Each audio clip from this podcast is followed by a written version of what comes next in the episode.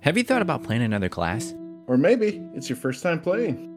Well, we've got you covered. Welcome to Class Outline. Well,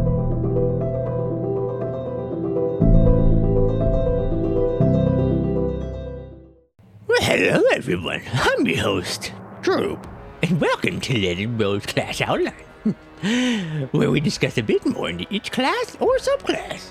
Today's topic, Path of the Storm Herald, the Barbarian subclass. I'm joined today with James Kirk, who's muted apparently, and Dave Castillo. Wait, Droop, is that you? Maybe. Oh, what? Hi, guys. Droop had me tied up in the back. Oh, god damn it. If you choose Path of the Storm Herald at level 3, Storm Heralds are typically elite champions who train alongside druids, rangers, and others sworn to protect nature. You can also gain a feature from this Barbarian level at 3rd level, 6th, 10th, and 14th. Going into Storm Aura at level 3 when you choose this. You emanate a stormy magical aura while you rage. The aura extends 10 feet from you in every direction, but not through total coverage. Your aura has an effect that activates when you enter your rage, and you can activate the effect again on each of your turns as a bonus action. Choose Desert, Sea, or Tundra. Your aura's effect depends on the chosen environment. As detailed below, you can change your environment choice whenever you gain a level in this class. If your aura's effects require a saving throw, the DC is equal to 8 plus your proficiency modifier plus your con modifier. If you choose Desert, when this effect is activated, all other creatures in your aura take 2 fire damage. The damage increases when you reach certain levels in this class. It increases to 3 at 5th level, 4 points of damage at 10th level, 5 points of damage at 15th level, and 6 points of damage at 20th level. And that is each round that happens. You can choose C. When this effect is activated, you choose one other creature you can see in your aura. The target must make a dexterity saving throw. The target takes 1d6 lightning damage on a failed save, or half as much damage on a successful one. The damage increases when you reach certain levels in this class, increasing to 2d6 at 10th level, 3d6 at 15th level, and 4d6 at 20th level. You can choose Tundra for your effect. When this effect is activated, each creature of your choice in your aura gains 2 temporary hit points as icy spirits inure to suffering. The temporary hit points increases when you reach certain levels in this class, increasing to 3 at level 5, 4 points at level 10, 5 points at level 15, and 6 points of temporary HP at 20th level. And little utility there. Whatever you're going into. That's not bad. Definitely chooses to see a lot.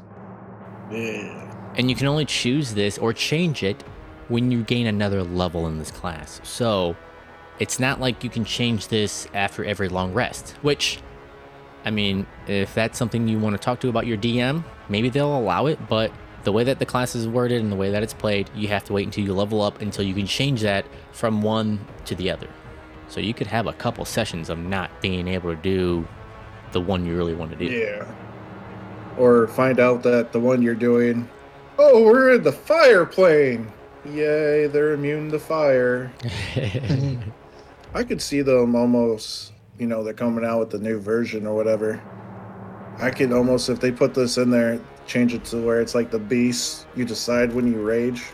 Yep, I could see that too as well, because then it's like, and again, this is me referencing the one of many DBZ references of Goku going into your rage and then this aura just emanating from you. At level 6, you gain Storm Soul. The storm grants you benefits even when your aura isn't active. The benefits are based on the environment you've chosen for your storm aura. Desert. You gain resistance against fire. You don't suffer the effects of extreme heat as described in the Dungeon Master Guide. Moreover, as an action, you can touch a flammable object that isn't being worn or carried by anyone else and set it on fire. C. You gain resistance to lightning damage, and you can breathe underwater and gain a swimming speed of 30 feet. Tundra, you gain resistance to cold damage, and you don't suffer the effects of extreme cold as described in the DMG. Moreover, as an action, you can touch water and turn a 5-foot cube of it into ice, which melts after a minute. This action fails if a creature is in the cube. Too bad you can freeze them in the cube. That'd be great. Yeah. But the resistance is nice. Yeah. See, I would still stick with C. Yeah. I wouldn't switch at all. You wouldn't switch over to any of the other like tundra or anything? I would stick with C. I would essentially be a freaking waterbender. I mean, and that's a good way to play it too. Even I mean, flight. You can light things flammable. Oh, this little hut. After you want to pay me your gold. You're all about destroying shit, aren't you? Yeah. Just wait until we play together, Dave. So yeah, as a side note then too as well for the extreme heat thing that we had mentioned from the Dungeon Master Guide is that if you're in heats above 100 degrees, then you must, after each hour, roll a DC of 5 for every hour, and it increases by 1 for each additional hour. For creatures wearing medium or heavy armor, if you're in any of that, you have disadvantage on the saving throws. So if you fail that saving throw, though, you gain 1 level of exhaustion every hour you're in the heat. Of extreme heat, I should say. So, to question that, on another note, yeah. If you were to be a, say, so-called smither, and you're around extreme heat, are you going to make us roll for that? Ooh, that's a good choice. I mean, that's, if it's ever brought up, and now that I know about it, fuck yeah, I will. Damn it!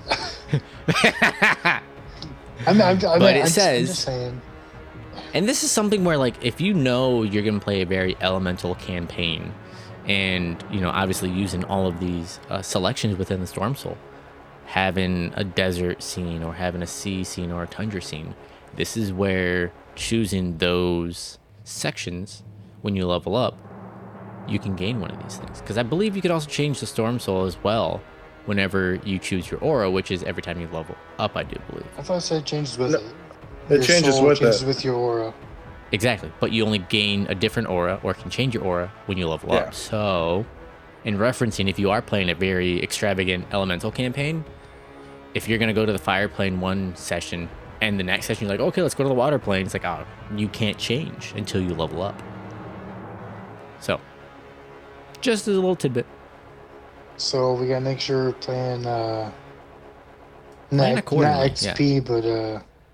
Oh, milestone? Yeah, milestone. There you go. Is this going to be milestone on this campaign? Cool. You guys level up? Amazing. I'm going to change it now because I know we're going somewhere different. Shoot.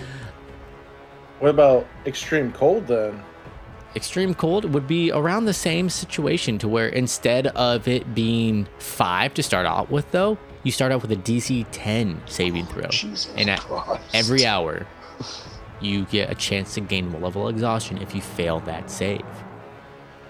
So cold. And those temperatures are typically below 0 degrees Fahrenheit for those of you that use a different system. So that means if you go into a store's freezer, you might want to watch out. Yep, that'll work. Just fucking everybody's campaign up. Damn it, Dave. Dave's not here. Next up, we have at level 10, Shielding Storm. You learn to use the mastery of your storm to protect others. Each creature of your choice has the damage resistance you gained from a Storm Soul feature while the creature is in your storm area or Storm Aura. That's really good. I'm starting to like this. I'm starting to like this subclass. And it doesn't limit the amount that you can choose either, which a lot of other classes or abilities tell you that you can only choose X amount per your proficiency modifier or per your stat modifier. But this one just says any of your choice. Each creature of your choice, which can be a lot. I also want the enemies to have a fair advantage with us as well, so we're all going to fight with no pain. Yeah. Son of a bitch! Fuck that. Get down on your knees. Suffer. Which, that's very interesting, because your Storm Soul does not require you to use your Storm Aura.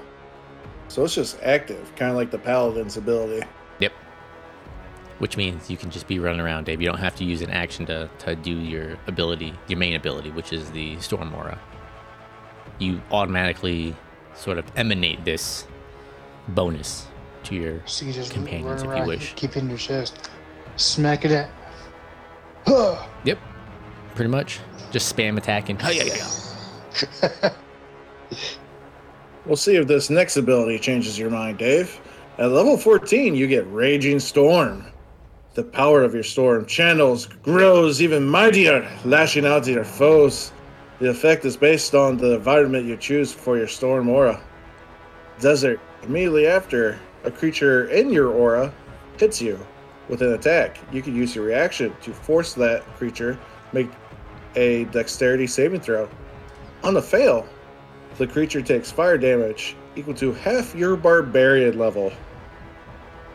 For C, when you hit a creature in your aura with an attack, you can use your reaction to force that creature to make a strength saving throw. On a fail, that creature is not prone, as if they were struck by a wave. Tundra. Whenever the effect of the Storm Aura is active, you can choose one creature you can see within the aura. That creature must succeed on a strength saving throw, or its speed reduced to zero until the start of your next turn, as magical frost covers it.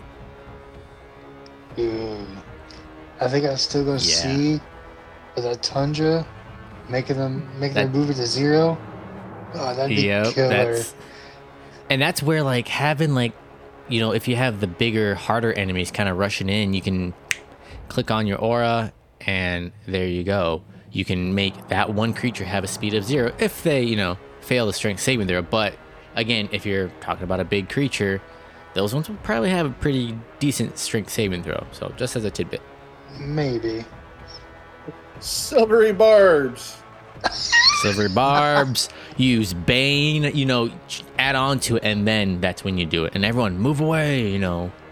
Keep it focused on that guy. I'll keep focused on that guy while everyone else kills off all the other guys, you know.